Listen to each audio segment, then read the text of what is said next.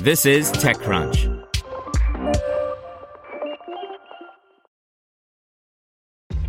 This episode is brought to you by ShipStation. You know, some things take a lot of work, like sending little robots to far off distant planets. And just as that's challenging, so too is running a successful e commerce business, especially when there's so much to do. So I want to introduce you all to ShipStation.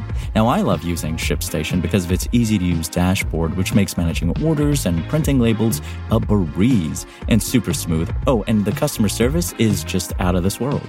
It's exactly what you need to help grow your business. Sign up for your free 60-day trial at shipstation.com slash technews. That's shipstation.com slash tech news. Salesforce at 20 offers lessons for startup success by Ron Miller. Salesforce is celebrating its 20th anniversary today. The company that was once a tiny irritant going after giants in the 1990s customer relationship management CRM market, such as Oracle and Siebel Systems, has grown into a full-fledged SaaS powerhouse. With an annual run rate exceeding $14 billion, it is by far the most successful pure cloud application ever created. 20 years ago, it was just another startup with an idea, hoping to get a product out the door. By now, a legend has built up around the company's origin story, and not unlike Zuckerberg's dorm room or Jobs' garage, but it really did all begin in 1999 in an apartment in San Francisco, where a former Oracle executive named Marc Benioff teamed with a developer named Parker Harris to create a piece of business software that ran on the internet. They called it Salesforce.com. None of the handful of employees who gathered in that apartment on the company's first day in business in 1999 could possibly have imagined what it would become 20 years later, especially when you consider the start of the dot-com crash was just a year away. Party like it's 1999. It all began on March 8, 1999 in the apartment at 1449 Montgomery Street in San Francisco, the site of the first Salesforce office. The original gang of four employees consisted of Benioff and Harris and Harris's two programming colleagues, Dave Mollenhoff and Frank Dominguez. They picked the location because Benioff lived close by. It would be inaccurate to say Salesforce was the first to market with software as a service, a term, by the way, that would not actually emerge for years. In fact, there were a bunch of other fledgling enterprise software startups trying to do business online at the time, including NetLedger, which later changed its name to NetSuite and was eventually sold to Oracle for $9.3 billion in 2016. Other online CRM competitors included SalesNet, RightNow Technologies, and Upshot. All would be sold over the next several years. Only Salesforce survived as a standalone company. It would go public in 2004 and eventually grow to be one of the top 10 software companies in the world. Co-founder and CTO Harris said recently that he had no way of knowing that any of that would happen, although having met Benioff, he thought there was a potential for something great to happen. Little did I know at the time that in 20 years we would be such a successful company and have such an impact on the world, Harris told TechCrunch. Nothing's gonna stop us now. It wasn't entirely a coincidence that Benioff and Harris had connected. Benioff had taken a sabbatical from his job at Oracle and was taking a shot at building a sales automation tool that ran on the internet. Harris, Mollenhoff, and Dominguez had been building Salesforce automation software solutions, and the two visions meshed. But building a client-server solution and building one online were very different. You have to remember that in 1999 there was no concept of infrastructure as a service. It would be years before Amazon launched Amazon Elastic Compute Cloud in 2006, so Harris and his intrepid programming team were on their own when it came to building the software and providing the servers for it to scale and grow.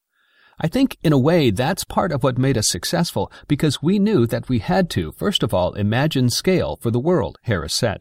It wasn't a matter of building one CRM tool for a large company and scaling it to meet that individual organization's demand, then another. It was really about figuring out how to let people just sign up and start using the service, he said.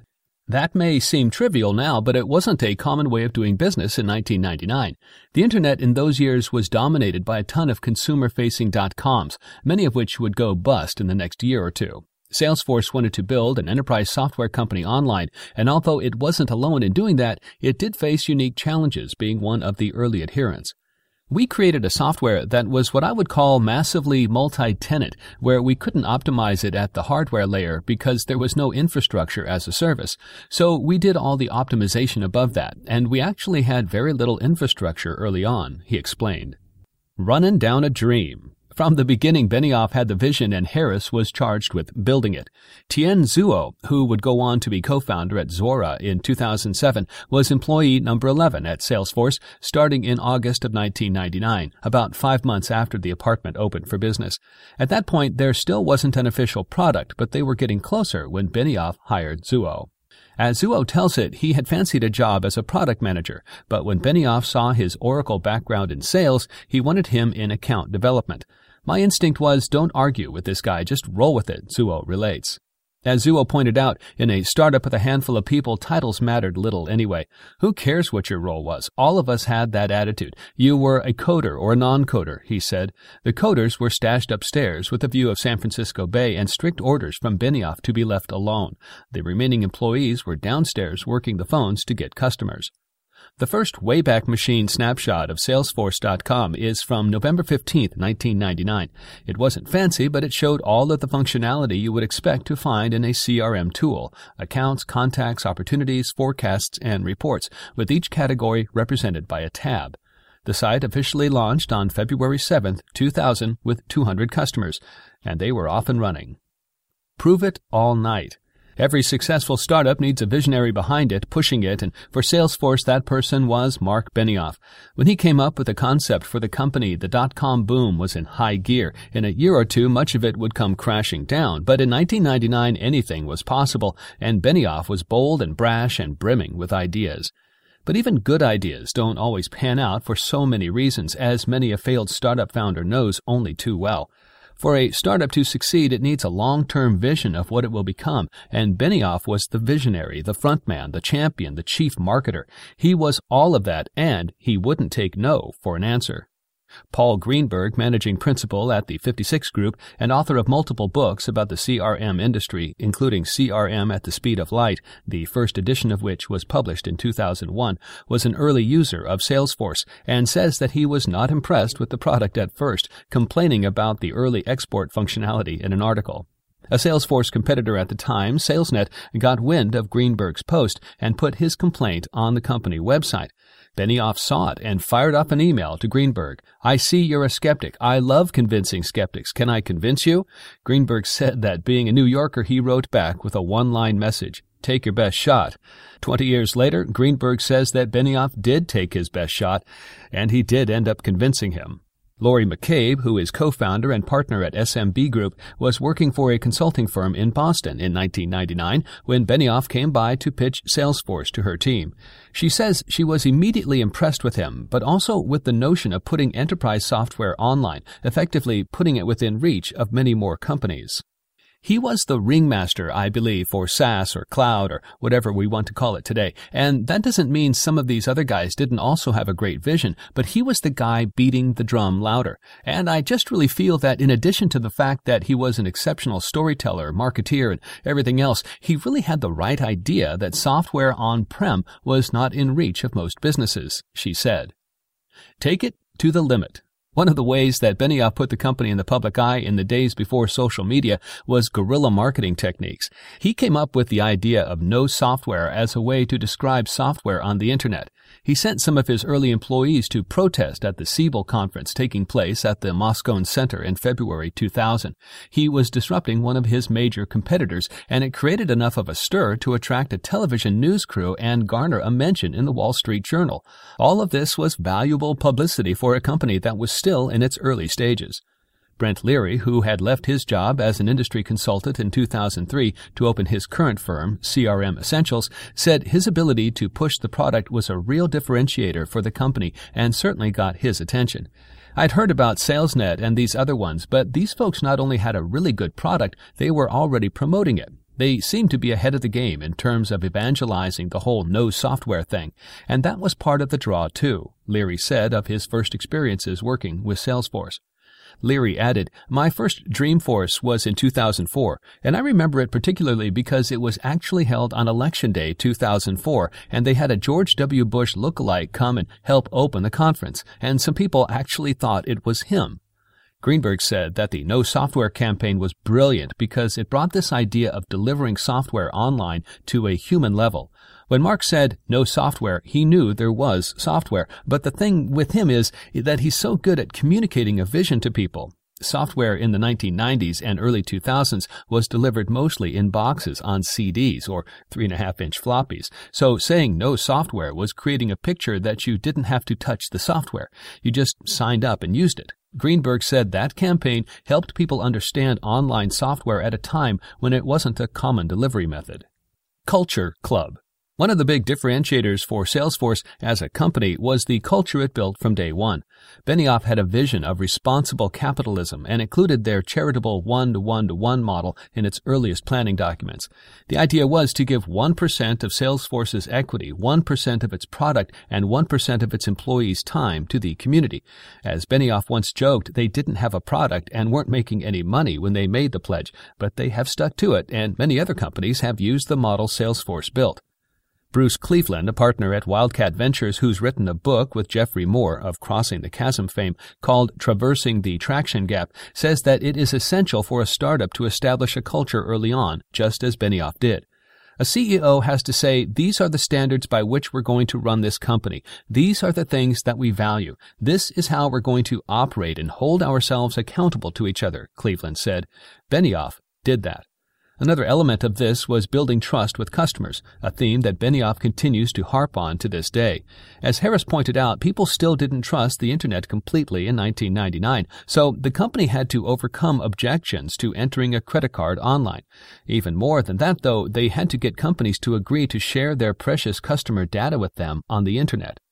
We had to not only think about scale, we had to think about how do we get the trust of our customers to say that we will protect your information as well or better than you can, Harris explained. Growing up. The company was able to overcome those objections, of course, and more. Todd McKinnon, who is currently co-founder and CEO at Okta, joined Salesforce as VP of Engineering in 2006 as the company began to ramp up, becoming a $100 million company. And he says that there were some growing pains in that time period. When he arrived, they were running on three mid-tier Sun servers in a hosted co-location facility. McKinnon said that it was not high-end by today's standards. There was probably less RAM than what's in your MacBook Pro today, he joked. When he came on board, the company still had only 13 engineers, and the actual infrastructure requirements were still very low. While that would change during his six-year tenure, it was working fine when he got there. Within five years, he said, that changed dramatically as they were operating their own data centers and running clusters of Dell x86 servers. But that was down the road. Before they did that, they went back to Sun one more time and bought four of the biggest boxes they sold at the time and proceeded to transfer all of the data. The problem was that the Oracle database wasn't working well, so as McKinnon tells it, they got on the phone with Larry Ellison from Oracle, who, upon hearing about the setup, asked them straight out why they were doing that. The way they had it set up simply didn't work. They were able to resolve it all and move on, but it's the kind of crisis that today's startups probably wouldn't have to deal with because they would be running their company on a cloud infrastructure service, not their own hardware. Window shopping. About this same time, Salesforce began a strategy to grow through acquisitions. In 2006, it acquired the first of 55 companies when it bought a small wireless technology company called Sendia for $15 million. As early as 2006, the year before the first iPhone, the company was already thinking about mobile. Last year, it made its 52nd acquisition and the most costly so far when it purchased MuleSoft for $6.5 billion, giving it a piece of software that could help Salesforce customers bridge the on-prem and cloud worlds. As Greenberg pointed out, this brought a massive change in messaging for the company. With the Salesforce acquisition of MuleSoft, it allows them pretty much to complete the cycle between back and front office and between on-prem and the cloud. And you notice all of a sudden they're not saying no software. They're not attacking on-premise. You know, all of this stuff has gone by the wayside, Greenberg said. No company is going to be completely consistent as it grows and priorities shift. But if you're a startup looking for a blueprint on how to grow a successful company, Salesforce would be a pretty good company to model yourself after. 20 years into this, they're still going and still going strong, and they remain a powerful voice for responsible capitalism, making lots of money while also giving back to the communities where they operate. One other lesson you could learn is that you're never done. 20 years is a big milestone, but it's just one more step in the long arc of a successful organization. Want to learn how you can make smarter decisions with your money? Well, I've got the podcast for you. I'm Sean Pyles, and I host NerdWallet's Smart Money Podcast. Our show features our team of nerds, personal finance experts in credit cards, banking, investing, and more. And they'll help you make the most of your money while cutting through the clutter and misinformation in today's world of personal finance. You'll get clarity on strategies to help you build your wealth, invest wisely, shop for financial products, and plan for major life events. Listen to NerdWallet's Smart Money Podcast wherever you get your podcasts.